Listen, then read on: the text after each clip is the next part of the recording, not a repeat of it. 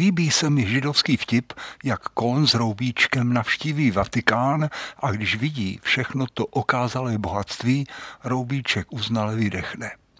Tak tomu říkám fantastický biznis. A to přitom začínali s jedním oslátkem. Za své bohatství církev vždy vděčila svému vlivu. Za svůj vliv ale nevděčila a nevděčí svému bohatství, nýbrž důraznému upozornění Božího syna. Mé království není z tohoto světa. Vše dobré, co za dlouhá staletí vykonali prostí, ve směs chudí křesťané pro své bližní, učinili ve víře v odměnu duchovní, která na ně čeká v království nebeském. A veškeré bohatství, které církev hromadí na tomto světě, je ve skutečnosti koulí u nohy, neboť, jak pravil Ježíš, spíše projde velbloud uchem jehly, než boháč do království nebeského. Vánoční biznis má s biblickou zvěstí málo společného. Křesťanskému charakteru by spíše než okázalý konzum slušela vánoční askeze – skromnost upomínající k nuzným okolnostem narození spasitele. Dnešní Vánoce se ale emancipovali od duchovního břemena.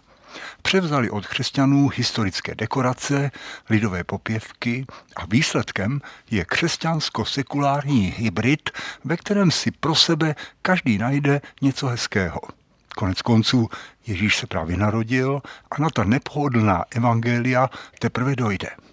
Například na důrazné upozornění dejte císařovi, co je císařovo a Bohu, co je boží.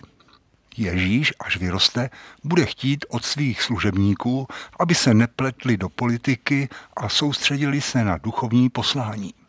Jakoby předjímal to pokušení kazatelů radit věřícím, koho mají volit a koho si ošklivit.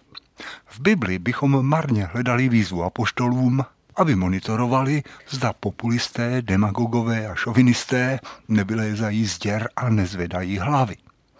Ježíšovým know-how na dosažení spásy je láska.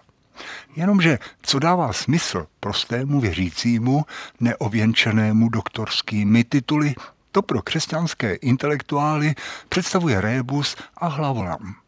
Ježíš přece nemohl být tak naivní, aby doopravdy spoléhal na sebevražednou lásku k nepříteli. Tak jak se boháči snaží vyšlechtit miniaturního velblouda a skonstruovat jehlu s obřím uchem, hledá občas církev mezi řádky nepohodlných evangelií něco, co tam schválně není. I to je ale součástí fascinujícího příběhu Ježíše Krista, který se rok co rok stává dítětem Jehož pravým domovem nejsou honosné katedrály, ale pokorné lidské srdce.